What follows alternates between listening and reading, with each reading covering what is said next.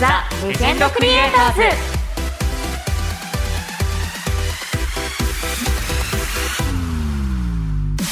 皆さんこんにちは。ムテキングザダンシングヒーロー。無敵役の真城健太郎です。皆さんこんにちは。直美役の戸所あずさです。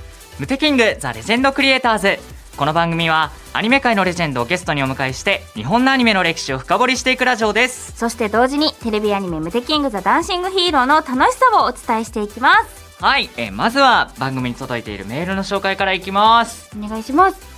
えーラジオネームドラヤキングさん。あありがとうございます。りがとうございます、えー、真城くん田所さんこんばんは。こんばんは。ムテキング今週もすごい展開でしたね。うん。えー第9話になっていよいよクライマックスな感じです。驚くことが山盛りでした。お父さんも見つかったし、DJ がやばいことになってしまったし。いや本当に DJ やばいですからね今、ねえ。大丈夫かなでもネズミに励まされたのがびっくり。楽しかった。僕は落ち込んだ時、えーナポリタンパスタの大盛りに励まされて元気になります。真城くん田所さんにとって励まされるものとか食べ物はありますか？ではラジオ頑張ってください。ということであうん。りがとうございます。ありがとうございます。確かにすっごい展開だったな、本当にうん。なんか一気にまたシリアスに、ねえ、はい、行ったので大丈夫かな、うん DJ ね。ンと対面したところでね。やばかったですよ。終わりましたけど。めっちゃ声低いし。うん。無敵っつって。殺されそうな。殺されそう。殺気を感じましたからね無敵くんやってる時。ね DJ 怖っと思って。えね今後どうなっていくかね。なんか予想できない感じですけど。そうですね、うん。ここからまた統合の展開がうん。待ってますので、ぜひトライキングさん楽しみにしていてください。ください、あと励まされるものとか、うん。食べ物ありますか？えー、でも最近私あのね、茅野屋さんって最近じゃないんだけど茅野屋さんっていう出汁が一番好きな出汁屋さんなのね。はい。でそこであの鍋の素も売ってるんですよ。まあ、冬は特になんですけどそれの,、あの柚子塩鍋の素があるんだけど絶対美味しい。それがめちゃめちゃ美味しくて。あいいな。そうやっぱな鍋の素にしてはちょっと割高なんですけど、はい。やっぱ美味しいからうん。ついついね買ってきて、はい。それをこう夜に食べるのが最近の楽しみです。いやーしかもこの時期も鍋美味しいですよねやっぱり。そう野菜取れるしね美味しく、栄養いいんだよ。もちゃんとバランス取れてて。ねそうなんかあと柚子塩だからこう罪悪感ないというかなんかまあゼロカロリーかなみたいな。なんか？薄いじゃんスープも。ああカロリー的な問題ですか？そうそうなんかさ、はい。がっつりこう味噌鍋とかさなんかやつよりかはうん。ちょっとね罪悪感ないなみたいな。あわからない。ーちょっと自分はあんまりそういうカロリー気にしてあむしろなんか細々だもんね。むしろ細々そう。放送 ちょっと傷つく。若干傷つうんくごめんなさい。いやでも本当に細いんで、うん。カロリーあるもの食べなきゃなと思って、あそっか。そう。でもあんまりあのお金がないから ちょっと。お金がそうお金がないからホリプロさん。あそうあんまりホリプロさん。まそうだから去年とかは一日一食生活してたんですよ。でもうめちゃくちゃ痩せ細っちゃってまあもともと細かったんであれですけど。本当に。いやそう今年。本当に上さしてんのホリプロさん。いやでもいやでもいやごこれ飯も食べられこれホリプロさんじゃなかったらもっと食べれてないんで多分、えあー謙虚だね。いやそうっすよちょっとお金のいろいろな事情が。ありますけど。よ。よくわかるよ。言えない言えない事情がありますけど。そっかそっか。そう。いやでも本当にうんカロリー取らなきゃもう絶対いや僕本当に軽く多分どっか壁殴っただけで折れそうな感じするんで。もうなんか美味しいもの食べさせてあげたいよ。ぜひお願いします。もうなんかすごく元気になるようなはい。肉のつくものをなんか今度差し入れます。あそれこそなんか鍋の素欲しいです、あ本当、い。じゃあ鍋の素今度買ってきますね。あお願いします。もし次の収録があったら。あ怖い。ないかもしれない。これ一生。はい。楽しみにしておきます。ぜひぜひ。ということで、えーこの番組ではまだまだメールを募集していますのでよろしくお願いいたします。お願いします。ではこれからの時間僕たちと一緒にラジオで踊りましょうムテキングザ・レジェンドクリエイターズ。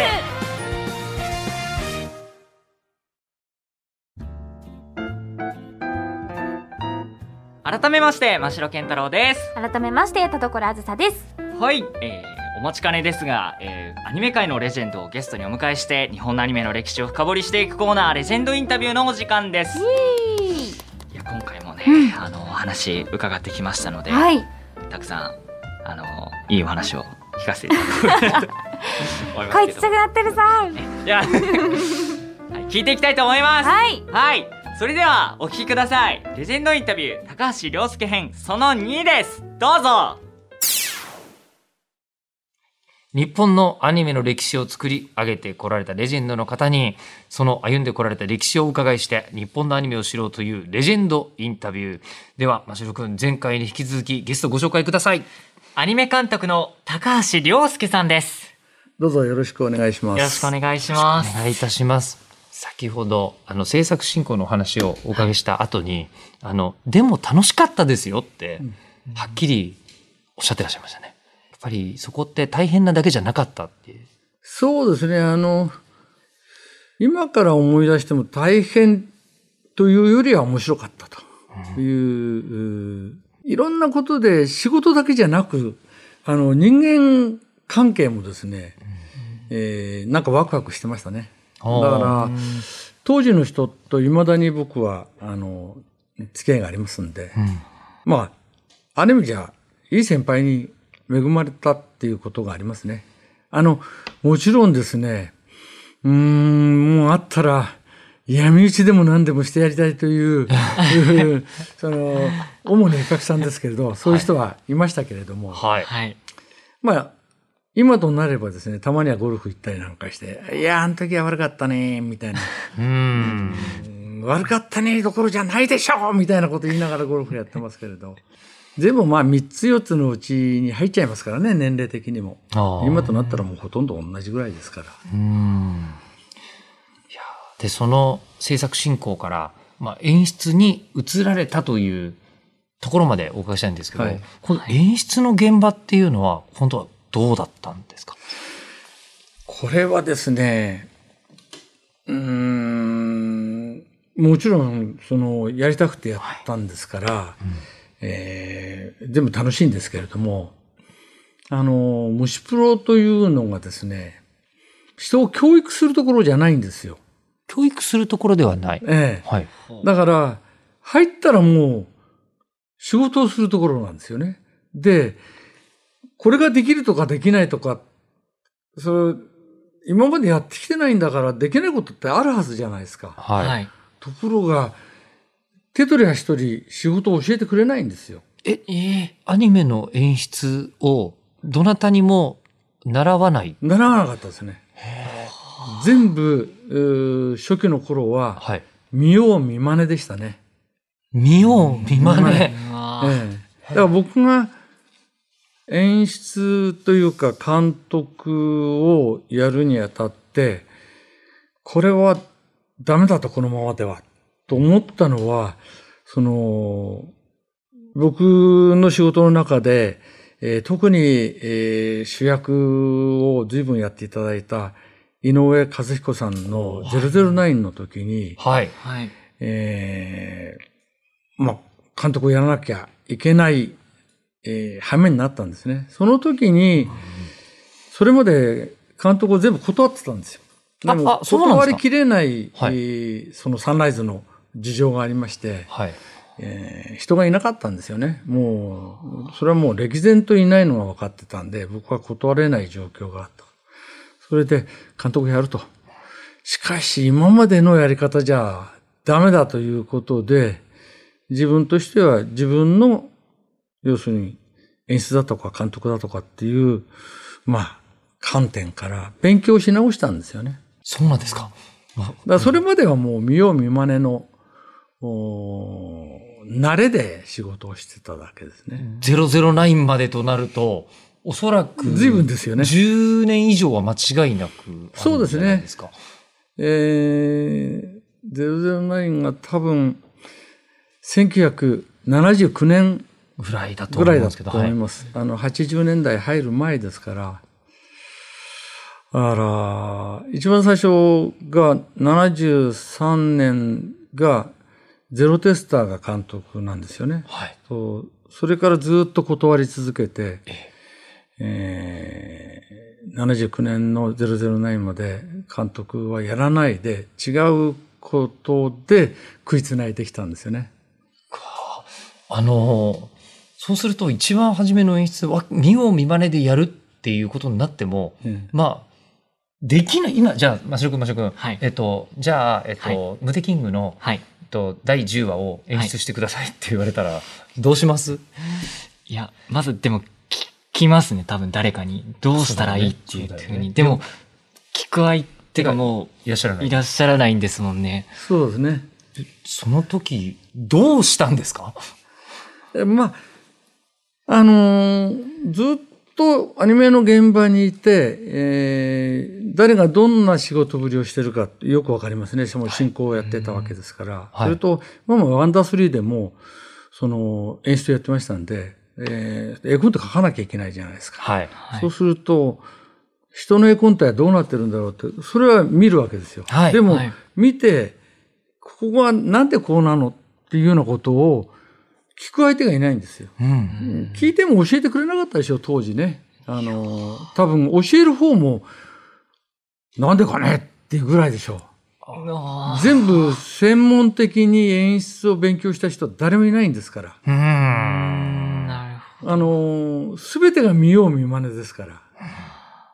で、さあ困ったっていうようなことがあって、はい手塚先生に相談すると、手塚先生が、はい。えーまあ、ある場合はですね、じゃあついてきてくださいと。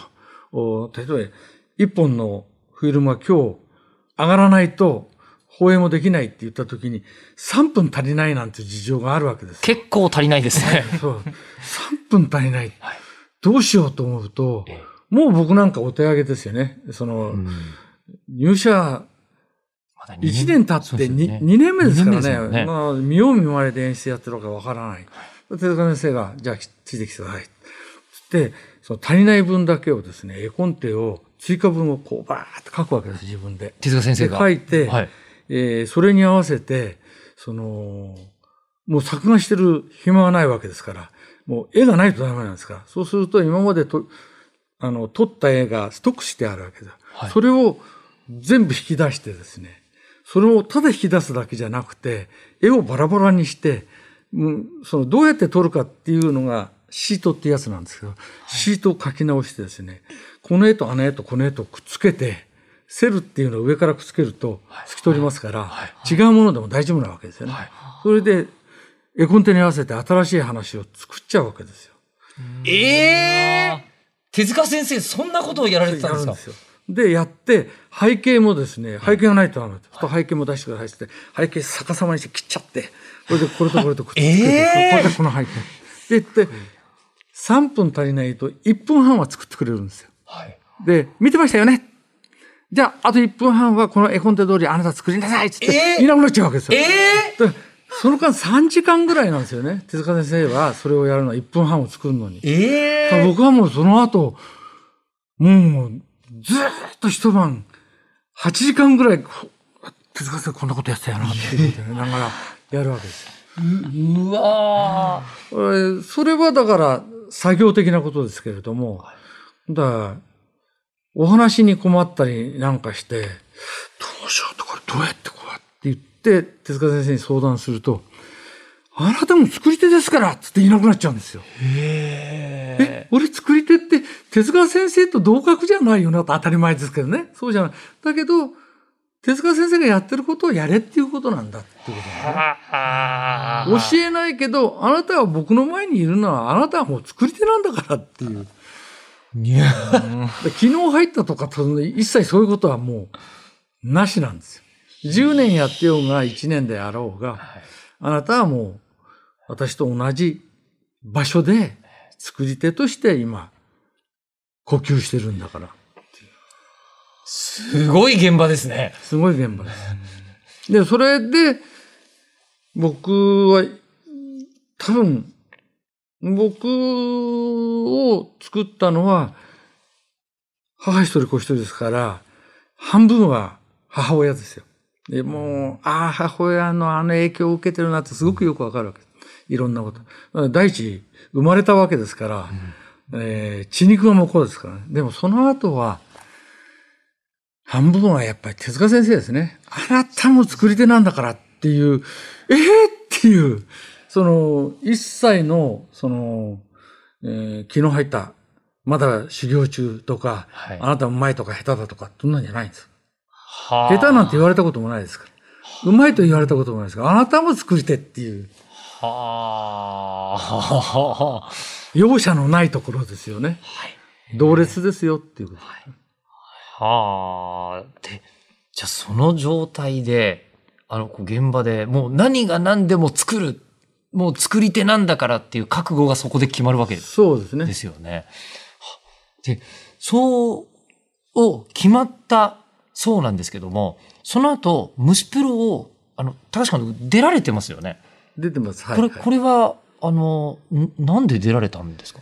あのーもう虫プロがですね、あのー少し、えー危なくなったんですね。経営的にあのええはいで、虫プロ自体の生産力も落ちてきたんですよね。うん。で、えーやっぱり停滞感がすごくありましたんで、あの、当時の仲間内で、えーまあ、会社を作ったんですよ。はい。うん僕のお仕事場じゃない、その前の、おやはり有限会社だったんですけど、でコマーシャルをお主にやろうかっていうことで、コマーシャルも僕作りましたよ、当時。あの、で乳幼児のための、はい。えー乳首だとか、ピジョンっていうあの会社がありましてね。あの、こう、あの、哺乳瓶の吸い口ですか？はいえ？あの、ピジョンのコマーシャルなんか僕、実写のやつ作ったりなんかそうなんですか？昔ね、そう。あそんな数多くやってないですよ。で、ところがコマーシャルはですね、やってるうちに、これは自分には合わないなと。やっぱあコマーシャルというのは、あのー僕の仲のいい、いまだに、えーまあ一番、一二という仲のいい男がいるんですこれずっとコマーシャルやってるんですけど、覚悟が違うんですよね。えーその、僕の友達は絵描きさんなんですけど、その、アニメーターなんですけど、あの、フィルムが上がった、収めた。そこから、その、リテイクが出る。スポンサーから、ガラッと違うリテイク。それいろんなところの場面があるんですが、絵コンテでリテイクとか、うん。えー上がったフィルムでもリテイクとかってあるわけです。そうすると、はい、わかりましたってやるわけですよ。で、彼は、いや、誰が何と言おうと、フィルムは俺が作ってるんだから。誰がどんなケチをつけようが、上がったフィルムは僕のフィルムだから。すごい覚悟なんですよ。僕はその覚悟に到達できないわけですよ。なんで散々企画出して、コンテ見せてって、ここでガラッと変わるんだっていう、合わない。あ合わない。コマーシャル合わない。ということで、あのーその会社は、あー辞めてですね、はい。でコマーシャルを辞めたんですね。マシャルやめた。はまあその頃は、どうしてもアニメーションやりたいっていう思いじゃなくてい。、はい。あのーまあ、商事会社系の、はいお自動車を売る会社ですよね。はいそこを辞め、まあ、サラリーマンですね。はい一般的に言えばサラリーマン。辞めたんだから、えーこちらの世界に来ちゃったんだから、うん。こちらの世界のどこかでもって、えー過ごしていきたいなと。その、こちらの世界っていうのは僕はアニメーター、アニメーションだけじゃなくですね、芝居も、コマーシャルも、漫画も、含めての時代だったんですね。だから、いろんなことやりました。漫画も連載したり。はい。でもこれも大変だなっていうことで、はい。うーんとにかくいろんなことを作るということの中で自分を探そうと思ってたんですね。ああの、ドキュメンタリーなんかも作りましたよ。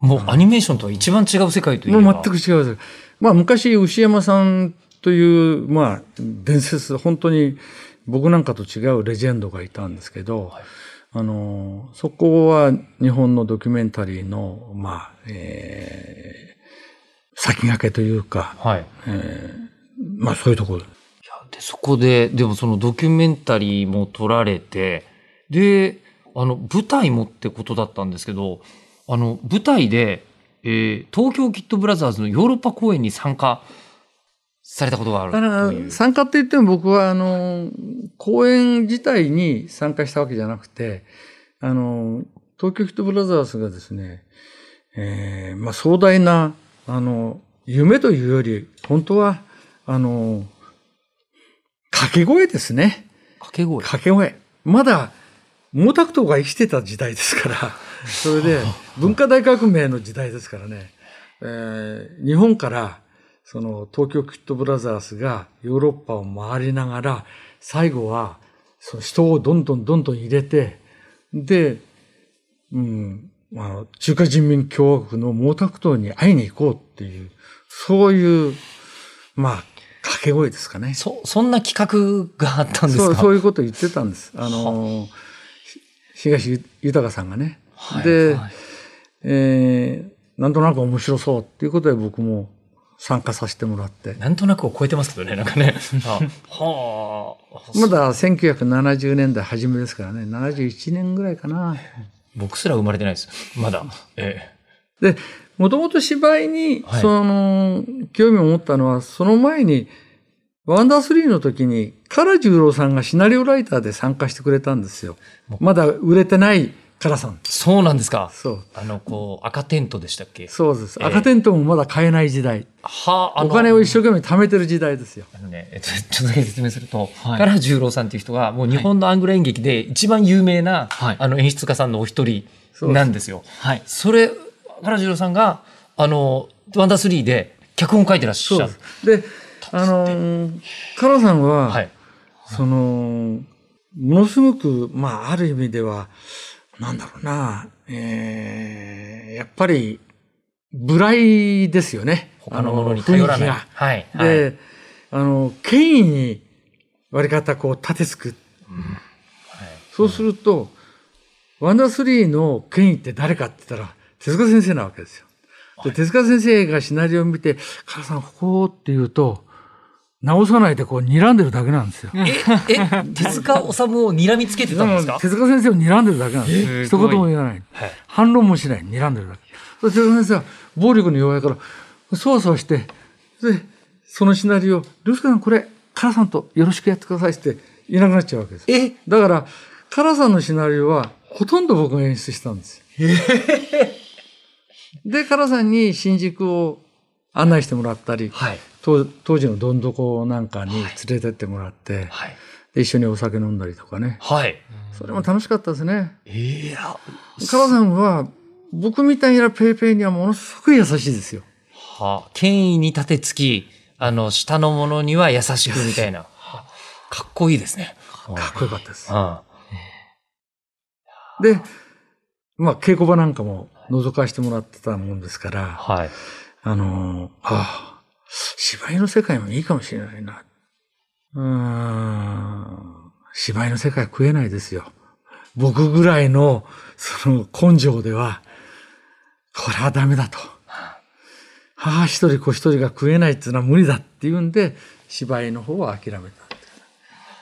次々お仕事をこの時は変えてらっしゃるんですね。そうですね、変えるというか、まあ、うろうろですね。その、自分の交友関係をうろうろ、うん回りながら、漫画描いたり、芝居覗いたり、えードキュメンタリー撮ったりとかっていうことで、食いつないでたっていう。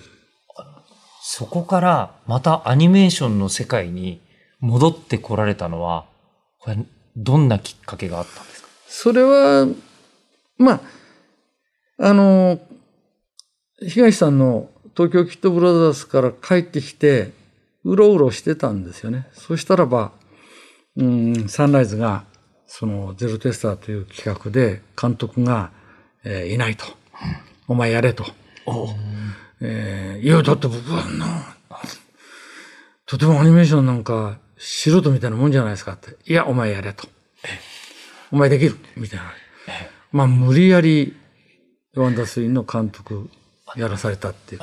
その、あの、お前やれって言った方はどなたなんでしょうか？それはですね、あのー二人おりまして、はい虫プロ時代のお一つしか年齢は違わないんですけど、沼本清美さんっていう、えー僕が入った時は動画のおチーフをやってましたね。で、その方が辞めて、えーもう絵描きさんじゃないんですけれども、その、サンライズの企画をやってたんですね。で、えーもう一人は山田英二さんっていう虫プロ時代に撮影監督だったんですけど、その方がもう撮影をやめて、やっぱりサンライズの創業グループで、で、その人と僕仲良かったんですよ。で、その人がカメラマン時代にフィルムのカメラでも、まだデジタルはない頃ですから、もっともっとその技術的に広げられるんじゃないかと。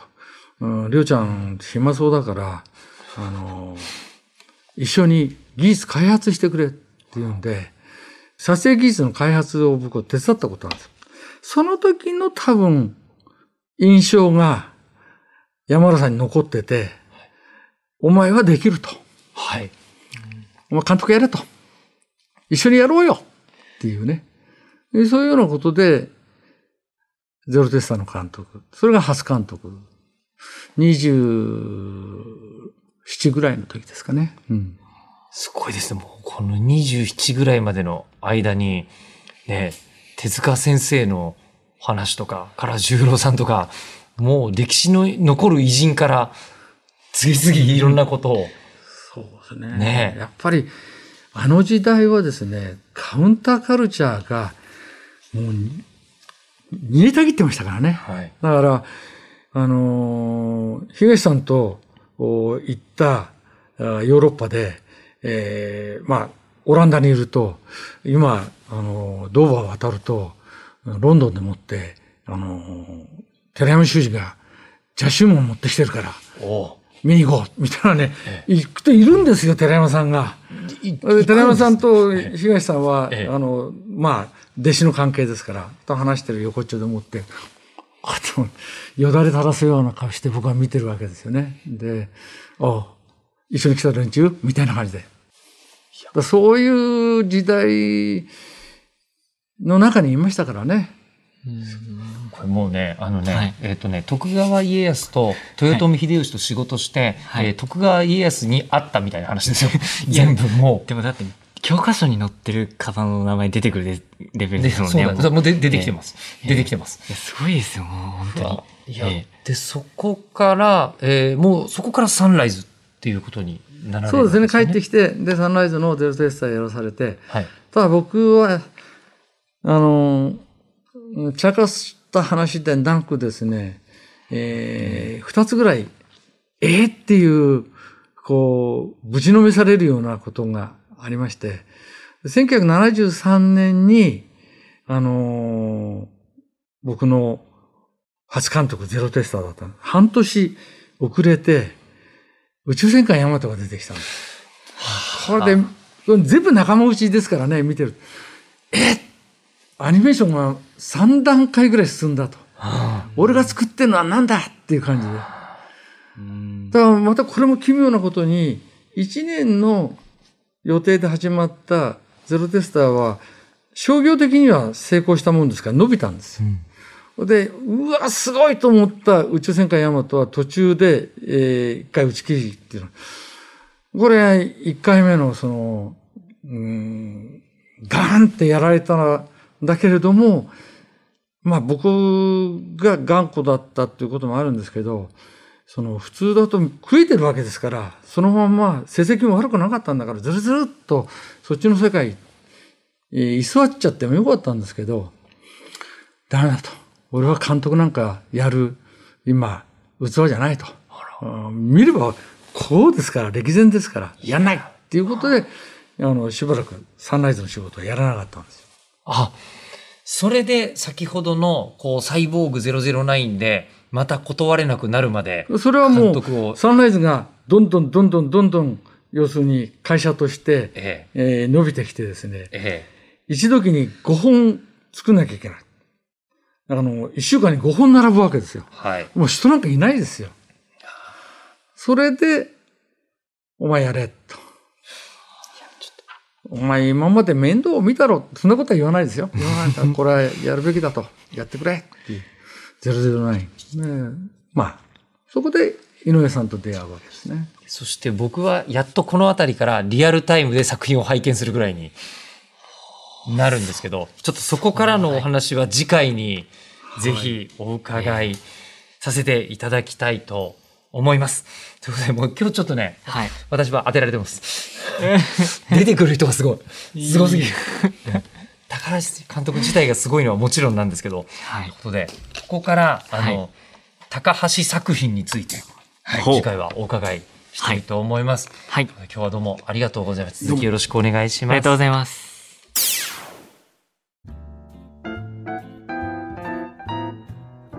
うーんすごいいろんなことが起こってるしえでもなんかもうレジェンドばかりというえ。か でもこんなすごい方にもやっぱ挫折とかね、そういうショックなことがあるんだなってねなんかずっとスター街道をね歩んでるような。歩んでるのかなって思ってたから意外でしたね。そうですようね。ん、いや、なんか、本当に、同じ人間って感じがしお聞こえないあ同じ人間って感じがして、なんか、ねうれ嬉しかった。うん。嬉しかった。なんかあちょっと身近に感じた身近に感じました。あと、高橋さんすごいなんか、あの、もう雰囲気がすっごい柔らかい感じがある方で、すごいお話ししやすかったというまあほとんど喋ってないですけど。僕 確かに、そうほとんど喋ってないですけど、うん。あの話しやすいもう雰囲気を作り出してくれるような方で、これぞレジェンドかと思いながら。確かになんかすごく謙虚な方というかなんか自分をなんかすごい風に全然お話すごいことなのになんかすごい風に話さなすぎてなんかうん。なんかもっとすごいのになって思っちゃう。こっちがなんかそうですよね。それってめちゃくちゃすごいことなのにって思っちゃいますよね。もっと大きくなんかうん話しても全然いいのにと思いながら、さらっと話されるからそう。です不思議な気持ちに、な なりましたよね、うんすごいいいあの素敵なお方です。う。ん、はい、えーさてあっという間にお別れの時間が近づいてきたんですが、えームテキングザ・ダンシングヒーローがの情報があるということで。なんだって？あるということで、はい。えーそちらの方をお伝えしたいと思います、はい。えームテキングザ・ダンシングヒーローは現在テレビ大阪テレビ愛知東京 MXBS 日テレで放送中ですまた各配信サイトでも見られますのでご自分が契約している配信サイトで検索してみてください。詳しくはムテキングザ・ダンシングヒーローの公式ホームページをご覧ください。さて番組ではあなたからのメールを募集しています。普通のお便り、普通おた、この番組やテレビアニメ、ムテキングザダンシングヒーローを見た感想、僕たちに伝えたいことなど、いろんなメールをお待ちしています。メールアドレスは、ムテキアットマーク 1242.com、ム。テキアットマーク 1242.com、muteki アットマーク 1242.com です。たくさんのメール、待ってます。えーというわけで、そろそろお別れです。はい。次回の配信は12月24日来週の金曜日なのですがうん。なんといや10月1日からお送りしてきたこの番組はい。次回が最終回となるということで。え早いー、早早い。っすねもう。いうわじゃあ鍋の音は渡せませんね。うわーうわー。いやでもはい。どっかで多分そうだね。いや同じ事務所だし、うん。あると思うんで。じゃあどっかでまた渡します。はいどっかでちょっと待ってまああーでもそっかじゃあ2人でねラジオをさせてもらうのも次回が最終回ということで。す寂しいですね。悲しい寂しい、うん。いやまあいやまあまあどっかでまた機会あるかもしれませんし。そうですねえお互い頑張りましょう。はい、頑頑張りましょう。頑張りましょう。でははい、来週本当に、うん。あの最後なので、はい。絶対聞き逃さないでください。というわけでお相手は無敵役の鷲野健太郎と直美役の田所あずさでした。それでは来週も私たちと一緒にラジオで踊ろう。バイバーイ